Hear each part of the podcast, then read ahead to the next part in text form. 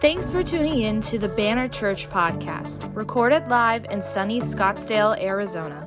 For more information, visit banner.church today. Enjoy the message.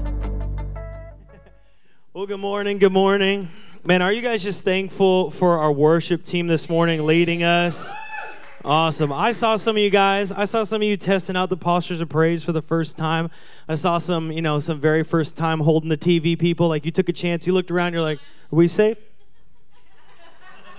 I saw some of you. I saw the I saw the person who took the risk today on holding the tools for dad, just kind of like you were there, you're waiting, but I love it. I love seeing us just constantly grow and uh, learning just how to praise God. And I want to encourage you, this is a really safe space to do that, uh, to learn. And can I just tell you, we have an incredible worship pastor in Gillian Barry, and you have a great example of a life lived praising God. And I want to encourage you, if you have questions about worship or really like, you're like, man, I see you worshiping. You seem like you're so passionate. I don't really know what to do in that space. But I didn't tell her. I didn't tell her this, but she works here, so I would say like she would love to talk to you about that and talk to you about praise and talk to you about worship because it is really a blessing. But uh, we. Man, it's, it has been a week, y'all. Uh, I, I it, has, it has really been a week, and I, I don't normally do like like formal responses, but uh, the past couple years has been my journey of like writing up formal responses and then reading them on Sunday. So I appreciate that in my third third year of being, or I guess now fourth year of being a lead pastor, uh, just you know, it's all kinds of stuff to navigate. And uh, as we were navigating this, I this recent development, and I we were celebrating the the repealing of Roe v. Wade and uh, celebrating you know where we stand and believing the sanctity of life man, I, I just felt like it's important to lay out where we are as a church for you so you know. There's just there's so much noise. I thought, man, let's just lay it out. So I want to read to you something that I very thoughtfully wrote out here. Uh, because I think this is a better space sometimes than social media, right? I find in social media often I'm just yelling at people that already agree with me, and uh, but I want to really encourage you, and I want to just lay out where we are in case you're wondering where does Banner Church stand. Where do we stand? So here's where we are. We as a church believe that unborn babies are human lives. We believe this because the Bible says it and science confirms it.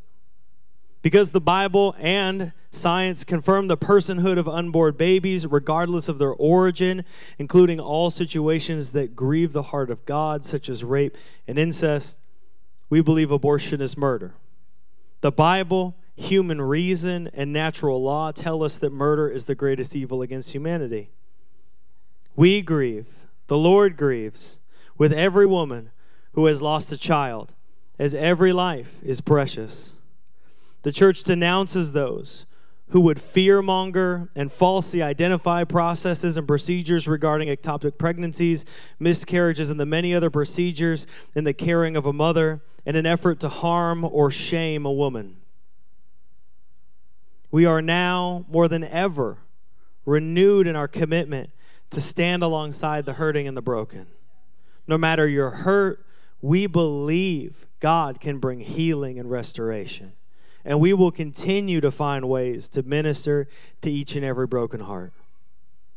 We're taking this historic moment as an opportunity to address how we as a church improve in financially and physically helping mothers and children in need.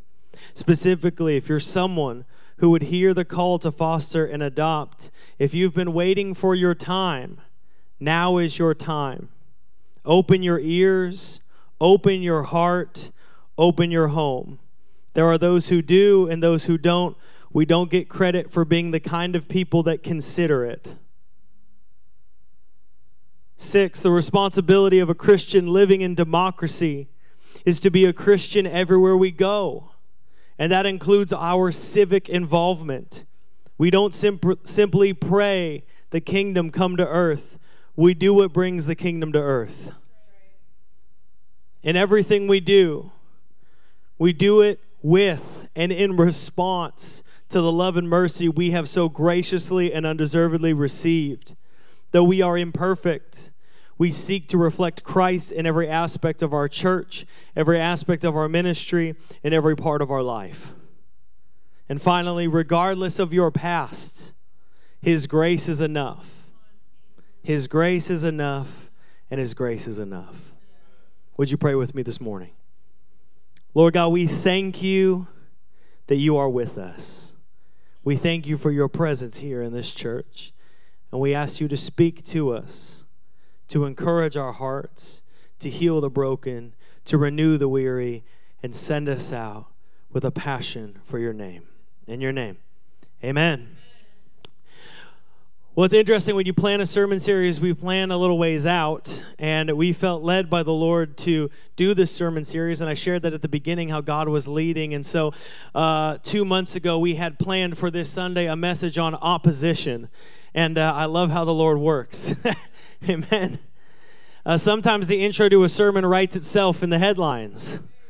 It's like, I don't really need a fancy story. Unless you've been living under a rock recently, you should know that there are things happening in this country, that people are responding in different ways. Uh, some people are very excited. Some people are celebrating. I'm celebrating. I celebrate life. You just heard our stance. I celebrate that every day. I celebrate the life of children, invested my family into preserving the life. We even adopted one. But I know that when I look online, when I look at the news, what I see is a lot of people are angry. I see a lot of violence. Uh, there's a lot of threats. You might not know this, but anytime one of, something pops off in this city, there are notifications to us as a church that things may happen to us or our building or our resources. And uh, now you can just understand why I stay up late. There are very real threats. There's real threats. It makes me nervous when politicians are in the news threatening and inciting violence. That's concerning to me, no matter what color of tie they have. It's concerning to me. It can be scary for us. It can be overwhelming. And regardless of where you fall, I think many people are, are confused, they're concerned, maybe they're frustrated. And so we're living in a space with a great deal of chaos. And I also don't think it's an accident, if I can be honest, not only that today we're talking about how we respond to opposition, but also that this weekend we had our 24 hours of prayer. Our prayer team set up 24 hours of prayer, and you could sign up for a slot. We had about 60 people praying for 24 hours constantly, praying in different slots, believing an incredible prayer guide that our prayer leader, my mom Sheila, made.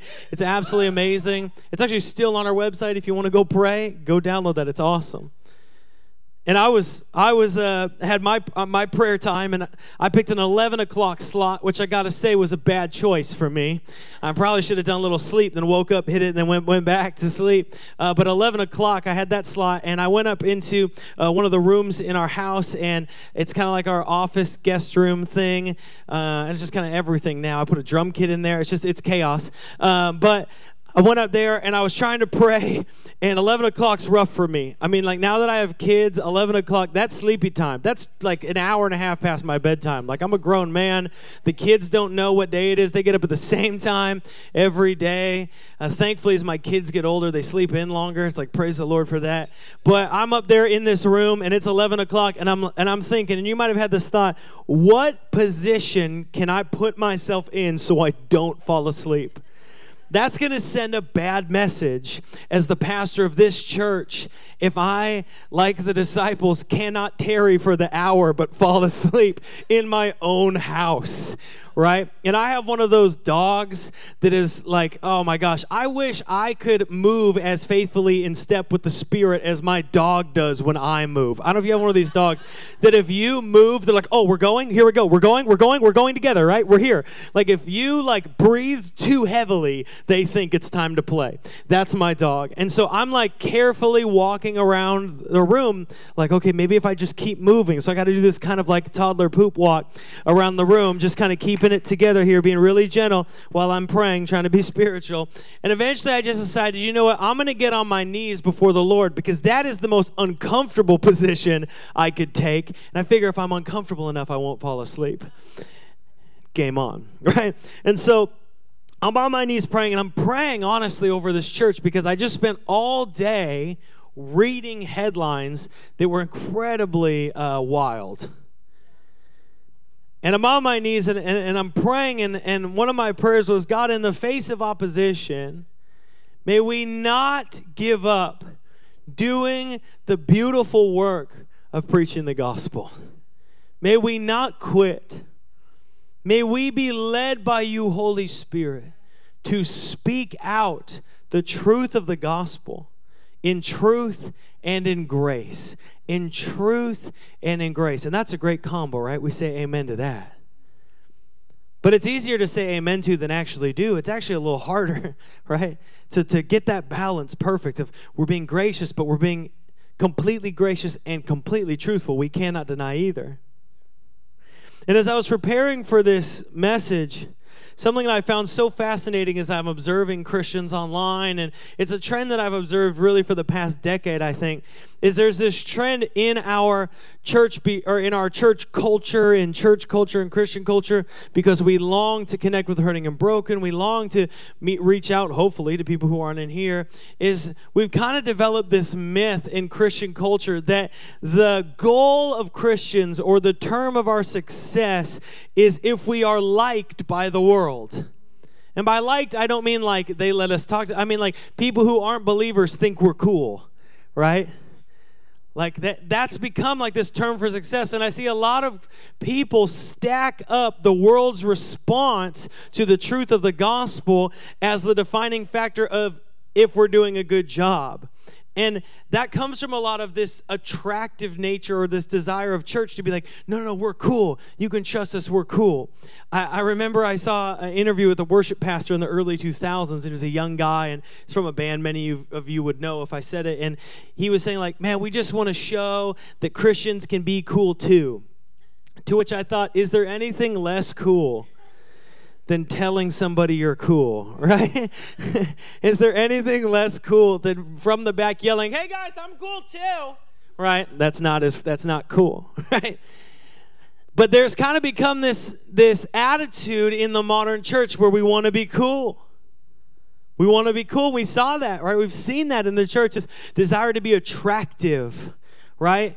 If I want if I really want you to come to church, it can't be simply because God's good. That's not enough to get someone up in the morning. That's not enough to get your family here to be consistent. I got to have like a hip hop DJ and I got to have like a barbecue. Then we'll like care. Then we'll be missional.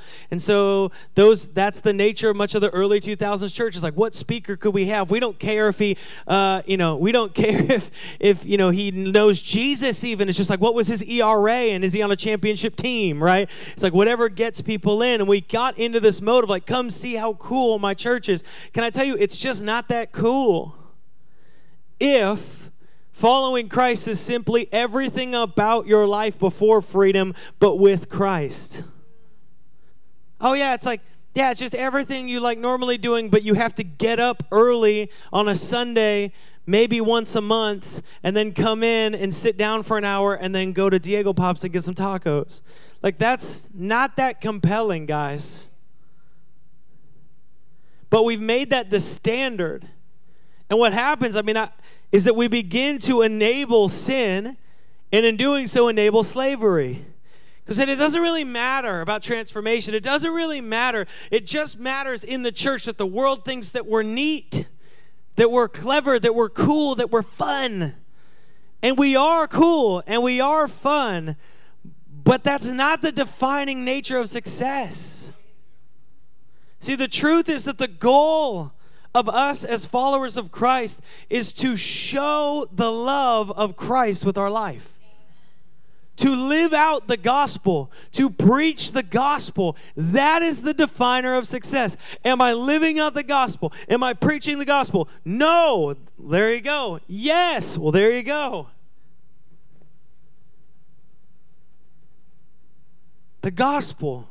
Church, are you hearing me? The gospel, John 3 16. For God so loved the world that he gave his one and only Son, that whoever believes in him shall not perish but have eternal life. John 3 17. For God did not send his Son to the world to condemn the world, but that he might reconcile the world to himself, that he might save the world. That we would receive him and not reject him. But we know that some will. I remember when I was vacationing here, I didn't really know Scottsdale very well, and I was with my family.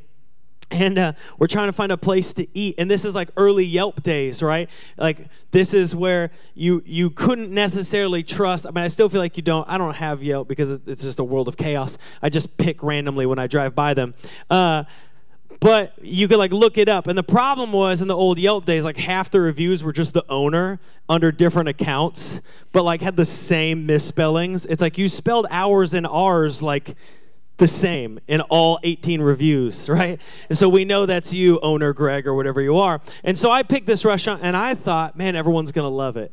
And I don't know about you, but if you've ever really gone in and said, like, man, you're to love this restaurant, and then people go there and then they hate it, that's a drag, right? You feel responsible. I recently told someone, like, oh, this is a great restaurant, and they went and had a terrible experience, and then I feel personally responsible, right? Like, yeah, I kind of ruined date night or whatever it was for you, right? Because we think because we love something, other people will love it. We think because it's influenced us, because it's been positive to us, because we enjoy it, that when we tell someone, they're going to experience it and they're going to love it. And yet, Jesus promises that when we share the gospel, that is not always the case. John 15, 18, he says, If the world hates you, know that it's hated me before it hated you. If you were of the world, the world would love you as its own. But because you're not of the world, but I chose you out of the world, therefore the world hates you. To see how this starts to upend this idea that success is the world liking us. It says, Remember the word that I said to you, quote, a servant is not greater than his master. If they persecuted me, they'll also persecute you. If they kept my word, they will also keep yours. This is the nature of being a follower of Christ. Some will see the peace that you have. They'll hear the gospel you're proclaiming. They'll hear it as truth. They'll say, Yes, I want that for my life. That sounds amazing. I will do that. And they'll repent.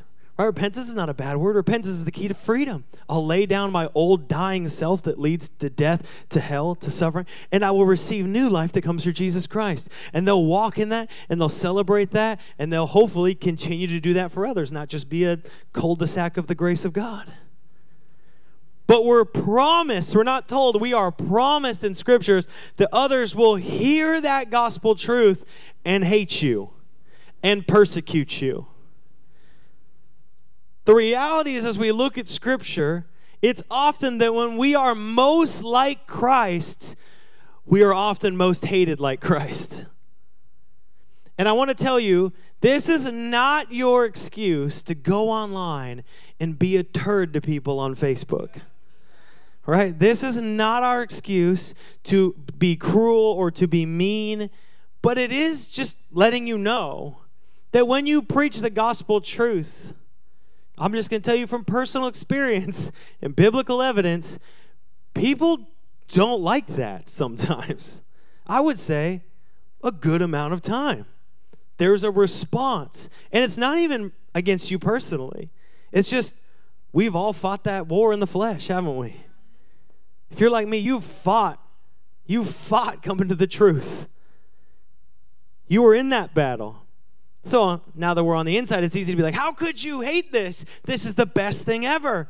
But when we were on the outside of it, we're like, that sounds crazy. I'm not doing any of that. That's stupid, right? And so we're told by scripture that it is most often that when we are being like Christ, that we can expect some kind of opposition.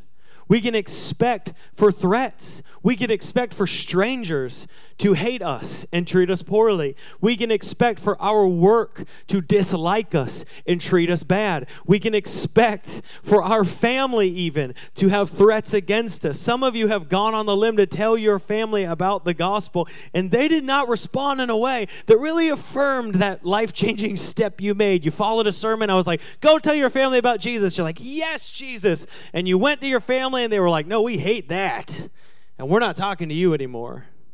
Or we, I, I've had, I don't know if you've had that experience, right? And I say that to say, okay, then that's a really discouraging sermon. Go share the gospel so people will hate you. But let's not stop there, okay?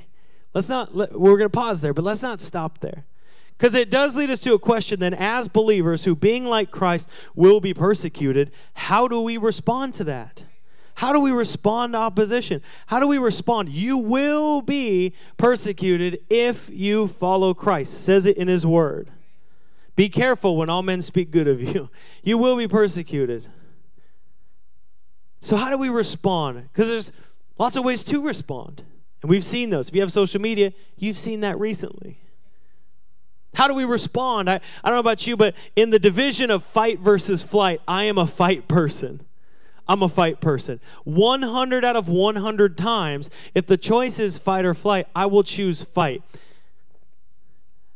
Full honesty, learning when to fight is really important.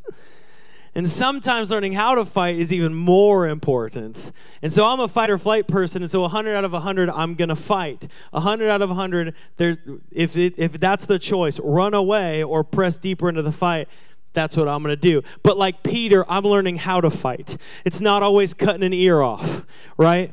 to go straight for the kill shot, right?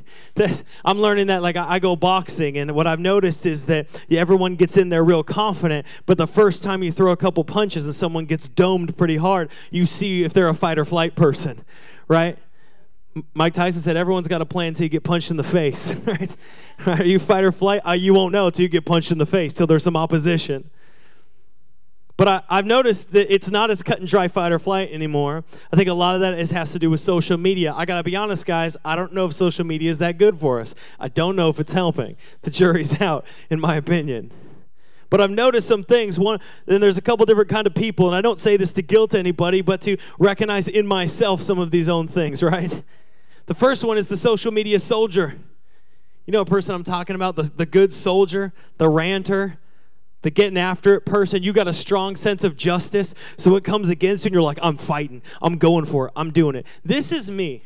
Like, my natural tendency is to fight for things. My natural tendency is to have a strong sense of justice. My natural tendency is to want more and expect more and believe for more and and to go into battle and believe things. That's why we're still here after COVID, is because when things happen, we want our team goes, we're pressing into it.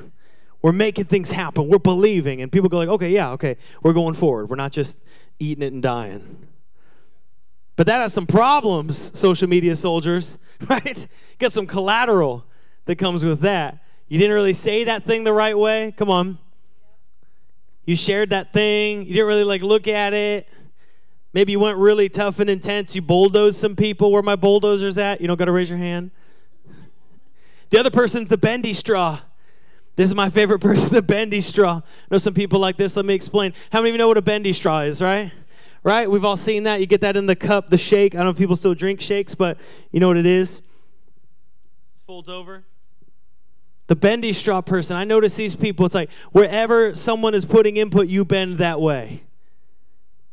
If the social media, if the soldier has one downfall, it's that they are unbending. If the bendy straw has one. It's that we are overbending. And what happens is people say, Well, I don't know about that. And so you bend over here and say, Yeah, you know what? You're right. Trying to be empathetic. Someone says, Well, what about that? You bend over here and you're like, Yeah, that's right. Yeah, that's true. What happens is kind of living your life like chasing that straw around the glass, you know, like when you're trying to drink, just like,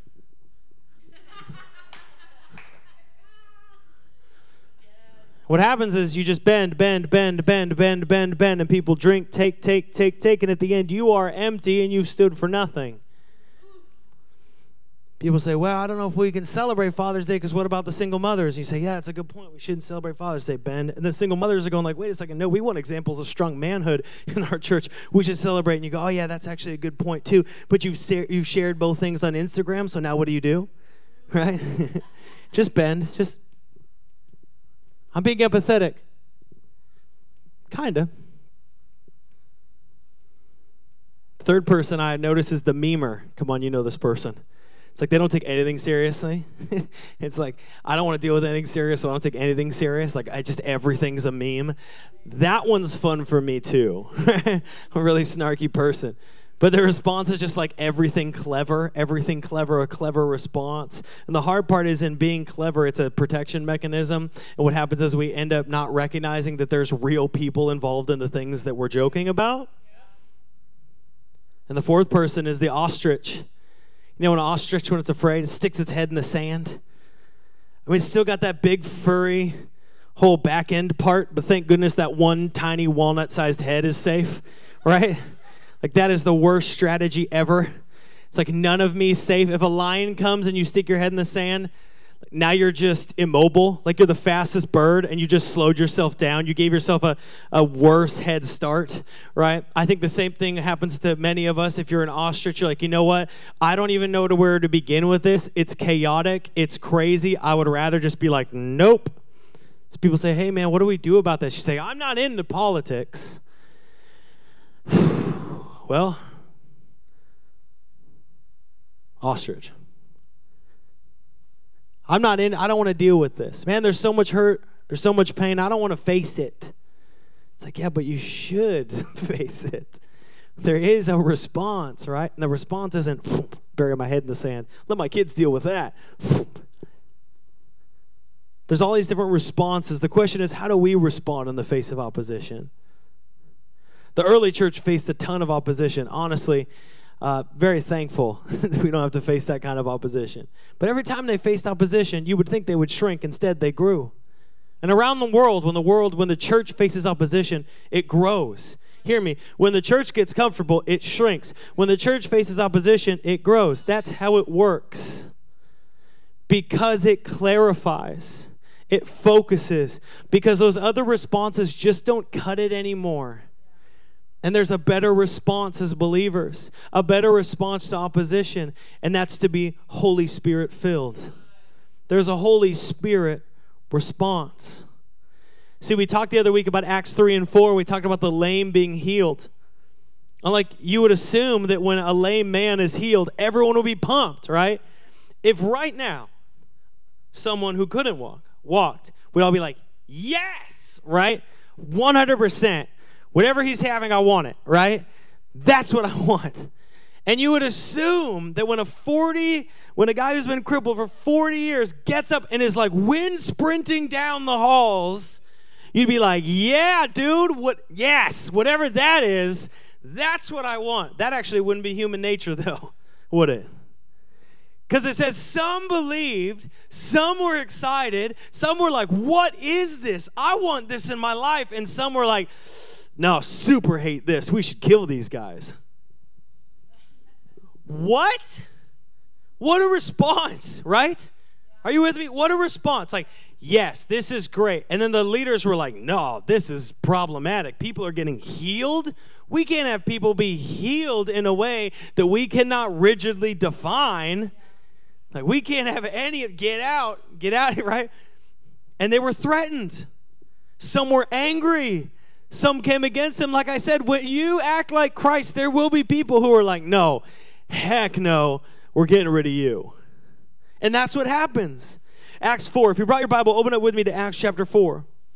Acts chapter 4, as I read the tiniest Bible that has ever been created, in the tiniest font that has ever been written.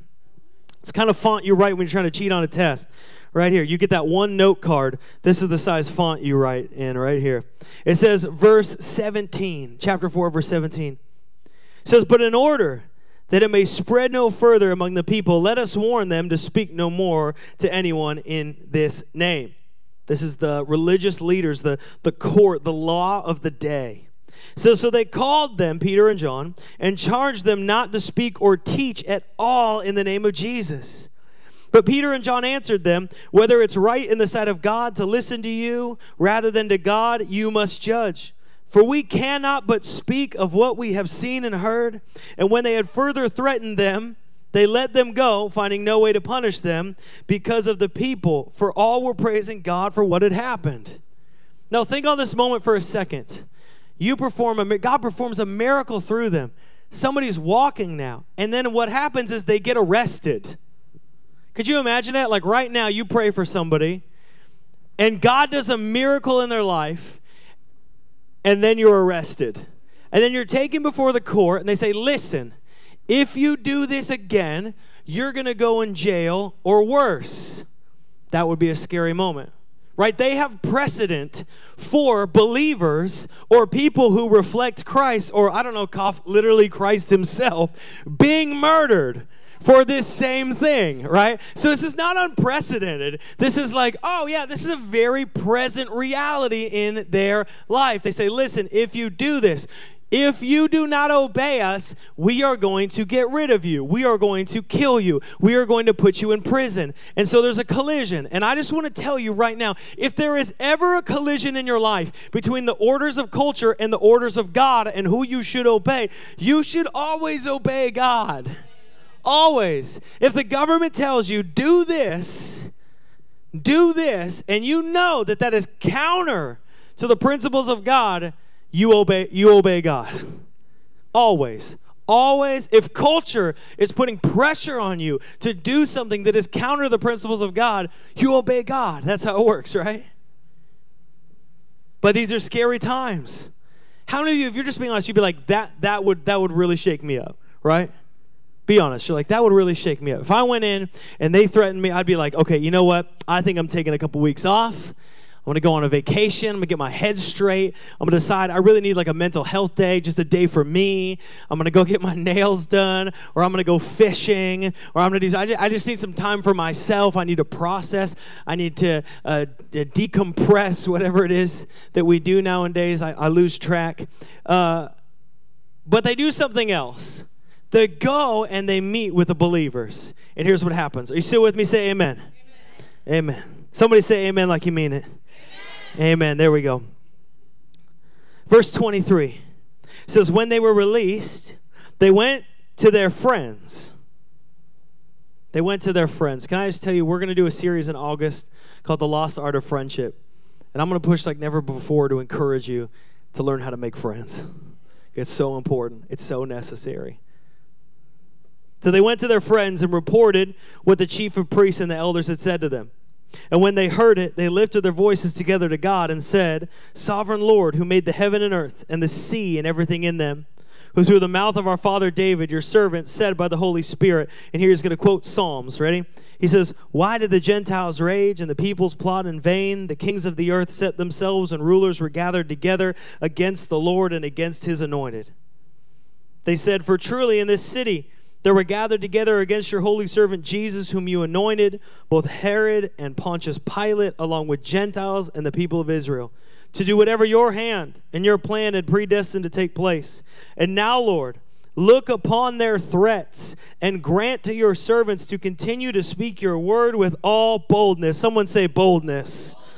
While you stretch out your hand to heal, and signs and wonders are performed through the name of your holy servant Jesus. It says, When they prayed, the place in which they were gathered together was shaken, and they were filled with the Holy Spirit, and continued to speak the word of God with what? Come on, with what? Boldness. boldness. With boldness. With boldness from the Spirit. I love this. The early church, here's their response to opposition. You ready? First thing, they prayed together. They prayed together. If you take notes, I just want you to write this down. They prayed together. Verse 24 says, They heard the threats, they heard what came against them, and they prayed together. There's a reason we have a 24 hour prayer room, and it's not because we don't have anything, anything better to do. It's because the response in life is prayer. A hard day, prayer. A good moment, prayer. A difficult season, prayer. The country in chaos, prayer. You're frustrated, prayer. You're excited, prayer and praise. Prayer is the response. It's a natural rhythm of Christian life to pray. They prayed together. And I love that the prayer team set that up because it is important that we pray together. In our family, we have a pray now principle, which is just if we feel like we should pray, we should pray now. And that's because what happens is we say, I'll be praying for you. And the reality is, no, you won't. Come on. Just church people, let's be honest for like five seconds. I know you might be falling asleep. Some of you, you're really spiritual, you got that prayer list, you pray for people. Some of you, if you're really being honest, you say, I use I'll pray for you and I'll be praying for you as a way to end a conversation. Someone's like getting a little heavy, and you're like, man, I'm going to miss these lunch plans. Hey, brother, yeah, thank you. I'm going to be praying for you gone. it is the it is the like smoke flash of Christianity. Like I'll be praying for you, and then we're out. Right? It's like Whew. I'm gone. I'm over there. Diego Pops getting my tacos for $25. I'll be praying for you. It's like, why not just pray now? You see that person later in heaven, they'll be like, hey, do you pray for me? Like God's looking at you, you're like, no, no, I didn't. right?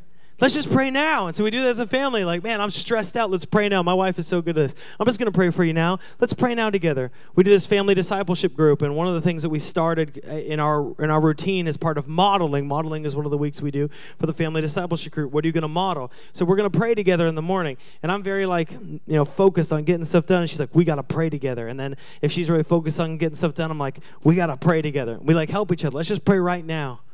Kids are frustrated. Hey, let's just pray right now. Kids are frustrating. Hey, let's pray right now. We're all frustrated together. Let's pray right now. Not like we'll pray later when we have time. We have time right now. If we're breathing, we can pray. We can pray.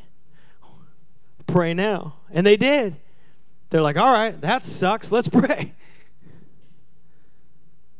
Paul encourages the church in Ephesians 5 to address one another in psalms, hymns, to address one another in psalms, hymns, spiritual songs, singing, making melodies to the Lord with your heart.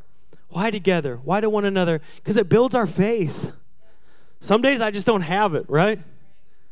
And some days you do, and that's why it works. That's why we need you to be consistent, and you need me to be consistent, and that's how friendship works. Because some days one of us does, the other one doesn't, but when we pray together, it builds our faith together. It builds our faith as a church. Church, we need to build each other's faith. We need to sing out who God is. We need to speak out what He does. There are so many lies in culture right now, and we just cannot go around attacking every lie. We need to speak truth to each other and build up the foundation of truth in the church. We need to cancel out lies that have been spoken over other people's life. We need to lift them up. We need to go to lunch with somebody and hear what's going on in their life and pray now for them over it that they would be delivered. We need to prioritize that prayer in our life if we want to see the move of the Spirit. What kind of prayer did they pray? Well, they declared God's authority. Do you ever wonder why we sing at the beginning? Like, well, that's just how the church works. They like to get us excited because then if we're excited, we'll give more. Like, nope, that's not why we do it. we do it because we want to declare the authority of the Most High God.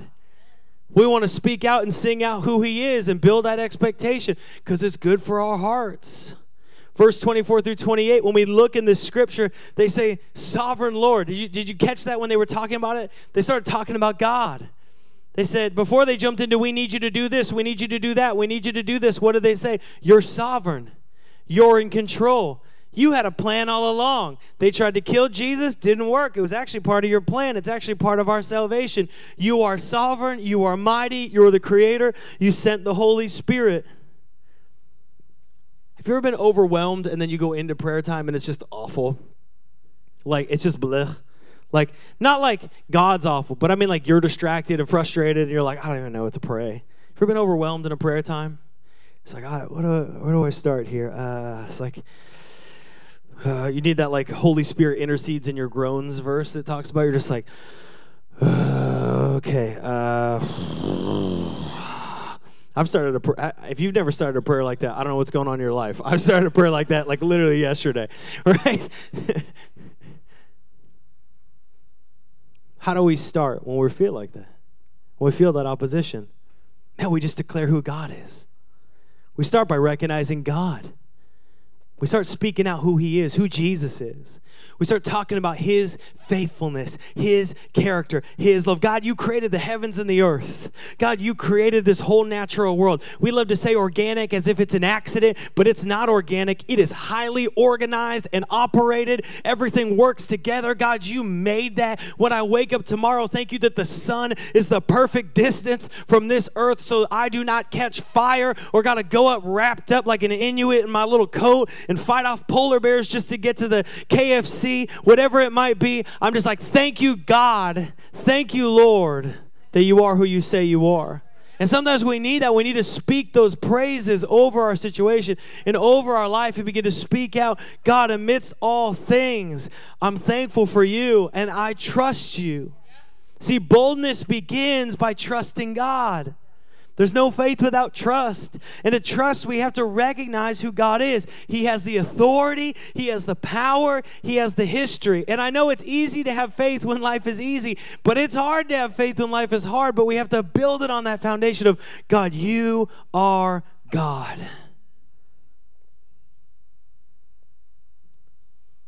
And so they begin to ask for three things.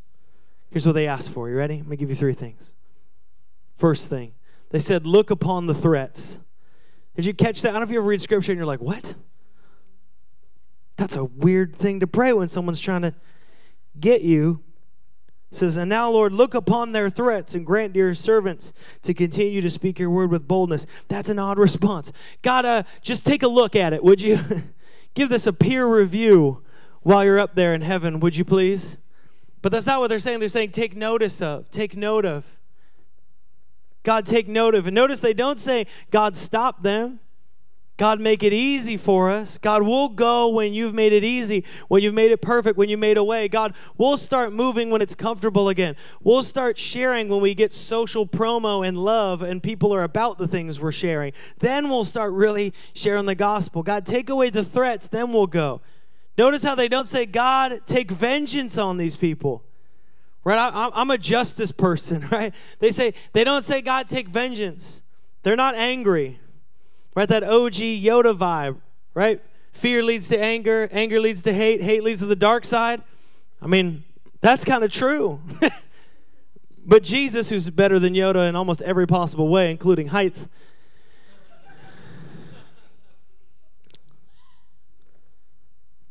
said to love our enemies that one's hard. That one's hard. Love our enemies. Not love your enemies when they act like your friends. Right? Love your enemies when they make themselves lovable. That would be that would be convenient, right? Love your enemies when they give you a reason to love them, when they treat you well when you love them, when they respond in a way that's loving. it says, Love your enemies while they're being your enemies, as Christ, right, loved us. Christ, it says, while we were still enemies to God, came and died for us. And he says, Love your enemies. And he goes one beyond. He says, Pray for those who persecute you. So not only have they placed themselves in alignment against you, but they're actually coming against you in some way, physically, to persecute you. That is even more difficult. If I'm going to be honest, that this is really hard for me because I'm a person of profound justice. I'm a fighter. I don't handle persecution in this way well. I, I, I, I feel the need if someone comes against me or my family. It's hard for me to say, like, well, we're just going to love our enemies. I want to fight. If you want to come, be, like, I'm, it's going to happen. Well, I'm, I'm going to take you on. If there's injustice, I want to go find it. I want to go fight it. That's what makes me me. I want to go to dark places. I want to bring a light. I want to destroy the enemy. That I want that in my life. And so when I come upon these moments and Jesus is like, no, I, I need you to find ways to love those who are in complete opposition with you, my spirit's like, ah, right inside of me. You know what I'm talking about? Sometimes it breaks out in ways that are not healthy. Inside of me, it's like, ah, right? And I'm like, okay, there has to be something here. I say, Holy Spirit, I need you. I need you to lead me. Holy Spirit, my flesh does not want to love my enemies, it wants to destroy them. Holy Spirit, I need you to lead me. I feel I hope I can be honest with you.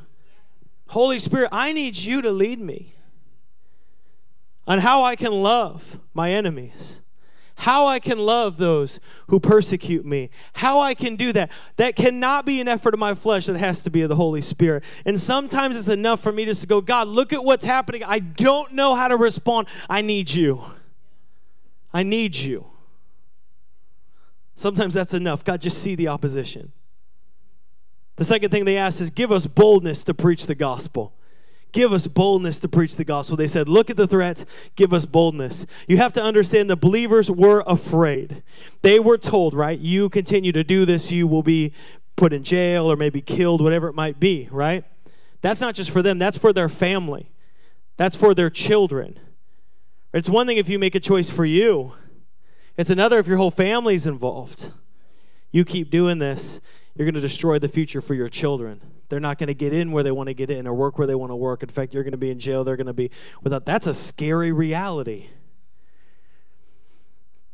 And in the face of fear, they say something that is crazy. They say, "Grant your servants to preach to continue to preach the gospel with boldness. Endow us, give us the strength to preach your gospel with boldness. This is so similar to what Hezekiah prays in Isaiah 37, except in Isaiah 37, Hezekiah is asking for deliverance. The church here doesn't ask for deliverance because, you know, Christians were a little crazy, but in a good way. They ask for courage. Courage. The church had such a burden for the lost. They shared Christ's burden for those who were hurting and broken so much that they weren't afraid of dying. They were afraid of fumbling the opportunity to share the gospel. That's what they were afraid of. They were so burdened for the lost that they were more afraid that their neighbor would go to hell without hearing the gospel than they were themselves being put in prison. How do I even preach that gospel in a Western context? How are we even, we're not even close to that. Like, we're, we're not, if it's a nice Sunday, half the church is gone, let alone go to jail, right? I, I prayed to God so much this week. God, how do I even preach? Because I see such profound opportunity. I'm a person of hope. I see this as an incredible opportunity for us as a church to step into the beautiful ministry of God. Everywhere that God goes and the Spirit goes, there is opportunity for breakthrough and life change and restoration. But look at these crazy people that said, God, I'm more afraid to fumble it for the gospel than I am to die.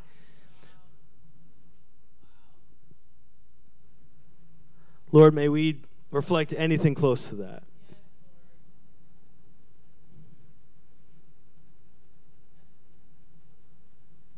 They prayed, God, don't take us out of the game. Don't let fear take us out of the game. I remember I went to England as a kid and played the soccer tournament, and it was like our fourth game of the day, and I got a cramp, and and you're trying to like walk it off, and they want to sub you off, and you're just like, no, I'm finishing out. Like, I'm doing this. I'm finishing out every game. It was a, I, and it was a thing of pride because like once you get once you lose a spot, you didn't get it back, and I was like, I'm keeping this spot. And I remember the coaches like signaling me, like, hey man, we're to take you out. And I was just like, no, which isn't the great response to tell your coach. you just met like a week and a half before. Uh, and I was just like, no, it's not happening. I'm staying in the game. And I sense that spirit here from the church like, God, we are afraid. God, we are hurting. God, we are confused, but don't take us out of the game. We got things to do. The gospel's too good to be sidelined. There's too much hope for us to be muzzled by fear. We need the Holy Spirit's boldness. And so they asked for it. And then they asked for something else amazing. They said, Would you move in miracles of mercy? Not would you destroy the people coming against us. Not would you move in like fire fall from heaven or like earth open up, swallow them in. But miracles of mercy, they say, Would you heal? Would you bring signs and wonders performed in your name? Meaning there's some action and movement on our part. So, would you bring healing? That's amazing. They didn't ask for deliverance for themselves, they asked for it for others. Think about that kind of eternal perspective. Hey, we're going to destroy you. And we want to go, like, oh, yes, God, deliver us. And in fact, they said the opposite. They said, God, keep giving us opportunity to bring deliverance to other people. Give us opportunity to bring deliverance. As an outsider, you might look at this and go like, "Wait a second. Last time God healed somebody, you guys got in this position. Now you want him to do it again? It's just going to be the same thing, guys. It's going to be the same cycle. That sounds exhausting." They're saying, no, listen, our success as a church is not defined by the approval of the world. It's defined by our alignment with God and His mission. We have been given something beautiful to do bring hope to the world. You are blessed to have the mission of Jesus Christ upon your life if you know Him and serve Him and follow Him. That is a blessing that everywhere you go, you have been given a mission and the power of peace and joy upon your life. That God sent His Holy Spirit to do miracles through you. He came to work through you to deliver those who were in darkness, to bring miracles that testify to His goodness. That's your calling. They said, God, send it. Send us miracles. miracles that testify to you, that point to you. They knew it was a necessity. And I got to say, church, it's a necessity today. And so God responded. I'm going to give you three quick ways as the band comes up. Three quick ways God responded. God responded. First of all, God shook the house. He shook the house. Look with me, uh, verse 31. You still with me? Say amen. It says, And when they had prayed, the place in which they were gathered was shaken. Somebody say shaken. Oh, come on. Somebody say shaken like you mean it. Yeah. God shook the house. I love that. After praying, immediately the manifest presence of God was there as a reminder that God was with them. Man, can I tell you, I've been praying, God, shake your church, shake us up. Shake us up, Lord. Shake your church. When we sing this song about wind or breath or fire, whatever we're praying falls this week, I'm like, God, yes, literally send that. We want that. That's what we need. We don't need more attractive programs. Not, we don't need any more guess this, add this, do this. We need your presence manifest, and we need the church to stop playing church and start being church. Send your spirit, shake your house. Some of us, it is time, someone here today, it is time where you say, God, shake me up. Shake me up. You need that good old fashioned 1950s female movie lead kind of shaking, where he tells her to calm down, but he just keeps shaking her, like, come on, you gotta pull yourself. We need some of that. Just like, some of you need to shake it off, just OG Taylor Swift vibes, right? You need to shake it off. You need God to come up and begin to shake things off of you. You have been stuck. You have been selfish. You have been distracted. Maybe some of you have been apathetic. You're like, what's it even matter? Maybe it's been about you. This morning, I'm just going to pray God would shake that off of you. That He would shake you up. He begin to stir something up. That you do matter. Your life is important. You do have a ministry on your life. He has filled you. He has called you. He has stirred you. He does have a plan for you. He can work through you. He can bring miracles. But first, He needs to just shake you up. To get you out of your place, burn a fire, really light something up inside of you. Want us to be like that nest of bees and just, they got to get out. They just got to go, right?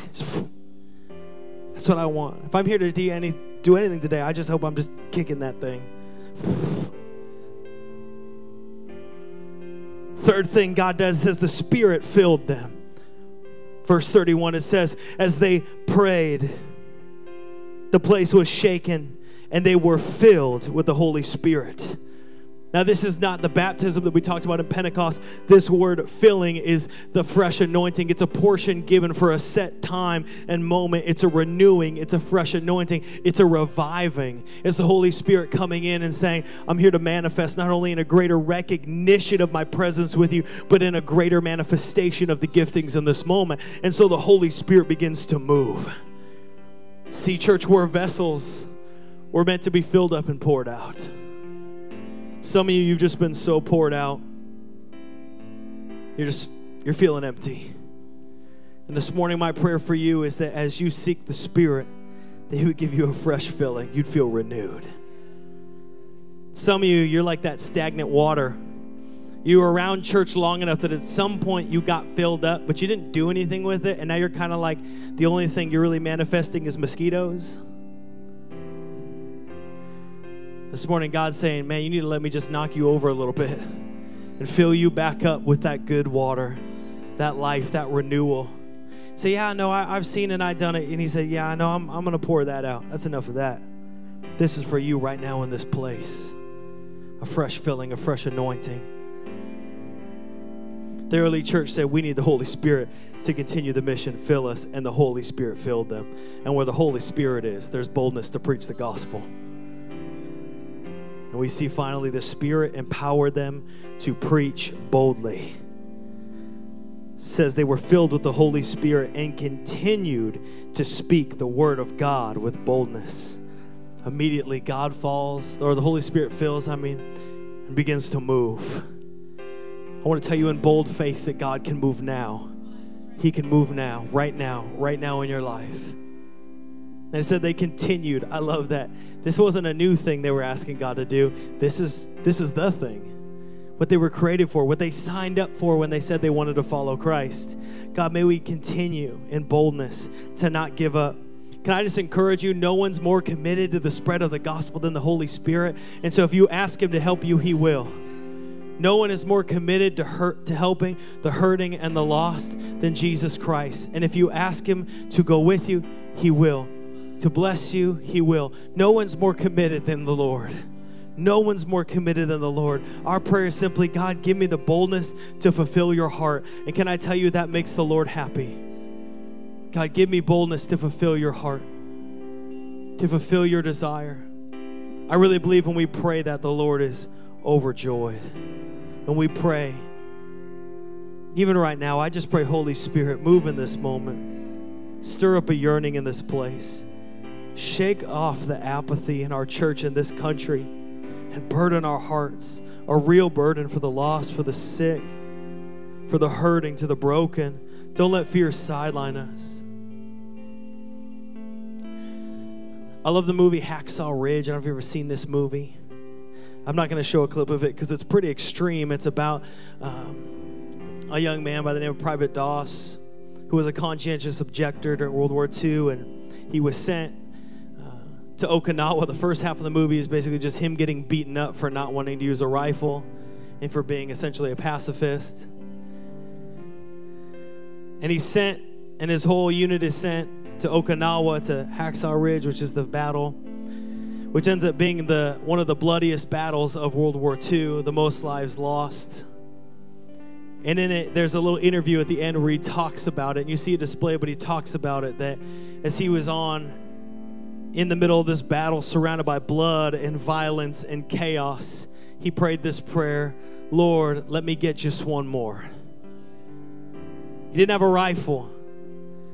He just prayed, I, Lord, let me get one more. And he went and he would go and he would find his, his uh, fellow soldiers who were wounded and he would treat them and he would bring them to the edge of the ridge and he would tie a rope down them and he would lower their body one by one by one, lower them down this ridge over. And he would, in complete exhaustion, lay back and stare at the sky amidst the sound of bullets and gunfire and death and chaos. And he, he would pray, Lord, let me get just one more. He was given the Medal of Honor because he saved 75 men that day. 75. I think that's incredibly exemplary, the 75, but I think it would have still been exemplary with the one because he prayed, Lord, let me get just one more. C.S. Lewis says in Mere Christianity that we are behind enemy lines, that we will face opposition. And I have to agree, but I think our response is just like the early church, it's just like Private Doss. God, give me the boldness to go out and get one more. Give me the boldness to love one more. Give me the boldness to serve one more. Give me the boldness to go out and sit in the hurt and the pain with one more. Give me the boldness, Lord, give me just one more. Church, until we get that, we get nothing. This is our call. Lord God, give me the strength to go get one more. In the face of laws and chaos and countries and wars and famine, the cry of the church has always been, Lord, give me one more day to go get one more. Give me one more day to go get one more hurting person. What would the church look like if we lived this way? Can you just picture what this church would look like in six months if every single person said, Lord, give me one more? You woke up today or tomorrow and said, Lord, give me one more today. One more opportunity, one more person. You pulled out your phone not to browse Instagram, but to text somebody and said, Lord, give me one more. You went into work not thinking, man, I can't stand these people, but Lord, give me one more. You walked down your streets. You came into this building during church thinking, Lord, give me one more. What would it look like? There's a lot of chaos, there's a lot of craziness in this world, but I believe there's infinite possibilities. Church, we have been given great possibility. And I want us to respond today, and I want to invite you to respond as the early church by praying together that God would give us boldness, that we would see the gospel preached and lives restored. Would you stand with me this morning? There's no, uh, there's no raise your hand. Uh, we'll pray together response to this message because the response is, is however you feel led to respond. I told the first service, I'll tell you today that there is a response to this. Hopefully, in your heart, there's not stagnation. Hopefully, there's some, you're, you're, you're stirred in your heart by the truth of the Word of God. And I would pray that you would respond to that. For some of you today, it's a response of Holy Spirit, I need your boldness, I need your filling. For some of you, you need to come up and just lay your heart at the altar. There's plenty of space just to lay your heart down and say, God, I give you everything. Give me boldness. Give me boldness. For some of you, it's God, would you stir me up? Would you stir up a passion, a burden for the lost to go get even just one more? For some of you, it's God, would you shake off the apathy and the selfishness and help me to be led by you, whatever it is. I'm just going to invite you in a moment as the band leads. I'm going to pray for you and release you as the band leads to respond. If you need to come to the altar, if you need to fall to your knees, if you need to lift your hands, whatever it is, I invite you to receive what God has because it is a blessing. When the Holy Spirit falls, when the Holy Spirit moves upon you, you will be renewed, you will be restored, and you'll be sent out full of the Spirit in the boldness of the Word of God. Let me pray for you this morning, and I'll invite you to respond. Lord, we thank you for your word in this moment. Holy Spirit, I pray right now, stir up a yearning in us, stir up a passion in us a boldness, God, not to shrink away at the pivotal time, at such a time as this, but to stand for the truth of the Word of God and in boldness. In boldness, go out and bring the gospel to go to the hurting. I pray, give us a passion, give us a burden. God, break our heart for what breaks yours. God, stir your spirit, send your wind upon us in Jesus' name. I just invite you to respond to the Holy Spirit this morning. Respond with the Lord and invite Him to move upon your life. Thank you for listening to the Banner Church podcast. We hope this message was impactful for you. Check the episode notes to visit our website, follow us on social media, and subscribe to our podcast. We'll see you again next week.